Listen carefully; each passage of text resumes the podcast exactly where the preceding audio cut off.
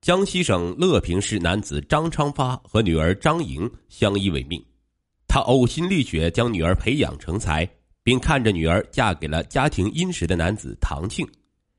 半生卑微的他似乎也有了尊严。在张昌发意外发现女婿出轨时，他选择了保守秘密，息事宁人，结果却大大出乎他的意料。二零一九年七月十八日下午，他带着一把刀出发了。二零一八年十月的一天，张昌发在江西省乐平市万年红宾馆检修水电，竟然看见女婿唐庆搂着一个年轻女孩走出房间，态度非常暧昧。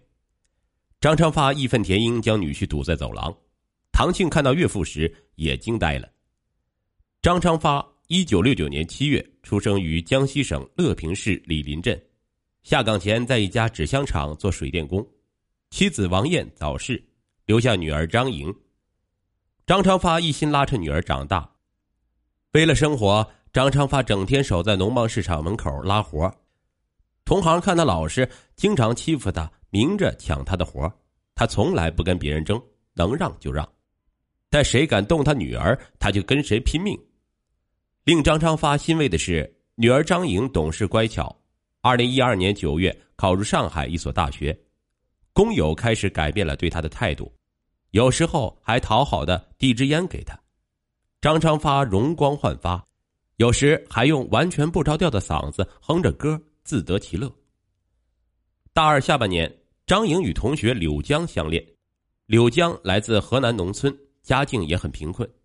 二零一六年，张莹大学毕业后留在了上海，她和男友分别在两家外企谋了一份工作，租房住在一起。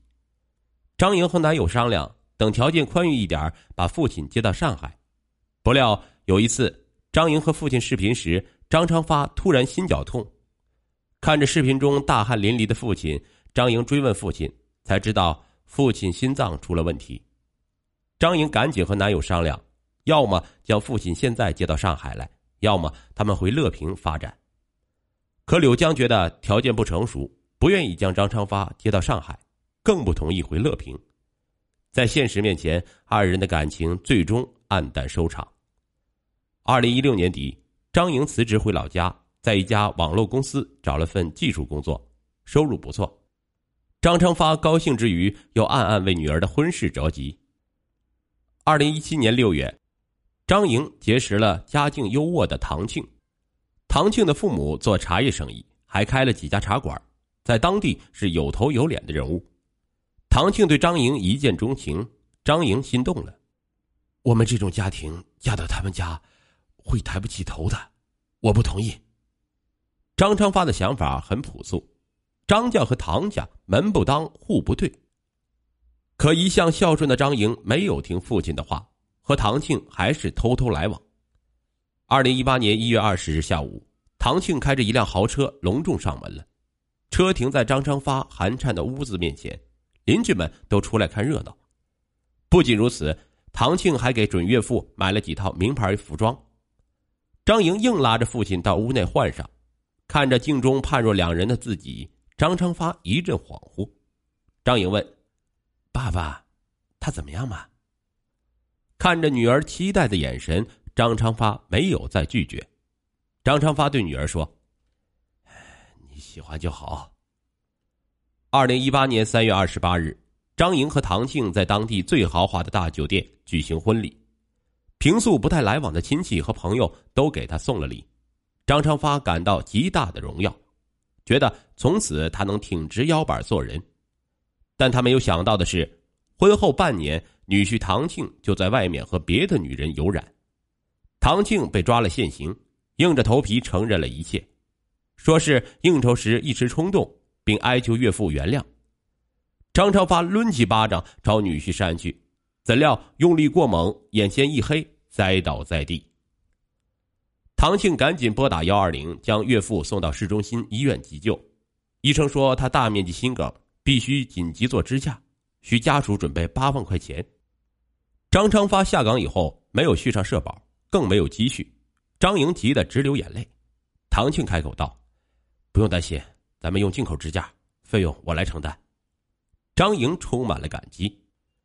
住院期间，唐庆支付了所有费用，一起花费了十二万块钱。女婿出钱出力，就是希望张昌发不要把事情告诉张莹。张昌发真的动摇了，如果把女婿出轨的事情告诉女儿，以女儿倔强的性格，婚姻马上解体，眼前这样富足无忧的体面生活也会烟消云散。张昌发琢磨着，唐庆的把柄现在捏在自己手里，女儿以后在唐家也多了一重保障。他最终决定保守这个秘密。一周后，张昌发出院了，这段丑闻就像结痂的伤口，没人提及。唐庆心存感激。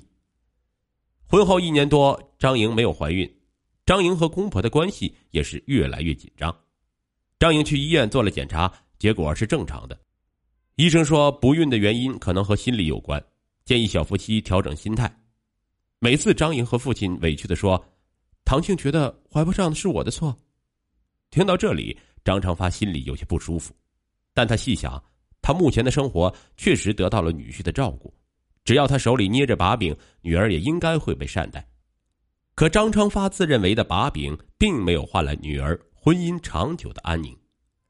二零一九年三月二十九日的下午，正在上夜班的张昌发接到女婿唐庆的一个电话，女婿电话里歇斯底里地说：“你女儿就是个贱货，你给我把她带走！”不等张昌发追问，唐庆就把电话挂了。他心急火燎地给女儿打电话，才知道事情的缘由。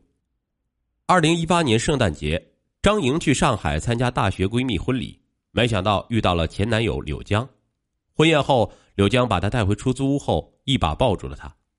熟悉的怀抱和气息仿佛一段岁月重来，张莹窒息了，两人发生了关系。事后张莹觉得特别愧疚，觉得对不起唐庆。好在从上海回来后，柳江也没再纠缠他，这段重逢记忆恍如梦境被清空。二零一九年二月，张莹忽然发现自己怀孕了。张莹和柳江在一起用了安全套，肯定是唐庆的。他立刻将怀孕的消息告诉唐庆，唐庆也非常高兴。为了消除后患，张莹在微信里把柳江给拉黑了。但三月二十八日晚，他洗漱完倒头睡着了。唐庆躺在床上，看到妻子手机微信有一个陌生人的申请：“莹莹，你为什么把我拉黑了？”出于警觉，唐庆拿起妻子的微信通过了对方。在唐庆的试探和诱导之下，他确认对方就是张莹的初恋男友柳江。他还得知妻子和前男友不仅没断联系，还发生了性关系。唐庆将妻子从床上拉了起来：“我对你怎么样？你给我戴绿帽子！”张莹无奈地交代完前因后果，祈求丈夫给她悔改的机会。唐庆想到妻子一年多没有怀孕，现在竟然怀孕了，他怀疑这个孩子是柳江的。唐庆歇斯底里地摔东西。住在一楼的唐家父母被吵醒了，他们披着睡衣就推开了儿子的房门。得知事情的来龙去脉，唐母气得发抖说：“太歹毒了，想让我们唐庆丢一辈子的脸，给我滚！”张莹哭着哀求道：“求求你们看在孩子的份上，给我一次机会吧。”“是谁的孩子还不知道呢？”无论张莹怎么请求，唐家人都不肯饶恕他。唐母强行把他推出家门。张莹像祥林嫂一样一遍一遍对父亲解释说：“我真是犯糊涂，我真的不是故意的。”然后强调说：“孩子肯定是唐家的。”张昌发安慰女儿说：“唐家人在气头上，缓缓就好了，更何况你怀着他们的骨肉。”虽然这么说，但整晚张昌发焦躁不安。第二天天还没亮，他就打电话给唐庆。他想着唐庆上次出轨，他给了一次机会，这次唐庆至少会给个面子，先把张莹带回家再说。没想到唐庆冷冰冰地说：“你也是男人，这种事儿你能忍？”女婿非常绝情。张昌发提醒唐庆说：“当初可是你出轨在先的。”唐庆在电话里面一愣，但很快话锋一转：“你有证据吗？你要瞎说，我是可以告你的。”张昌发听了，气得发抖。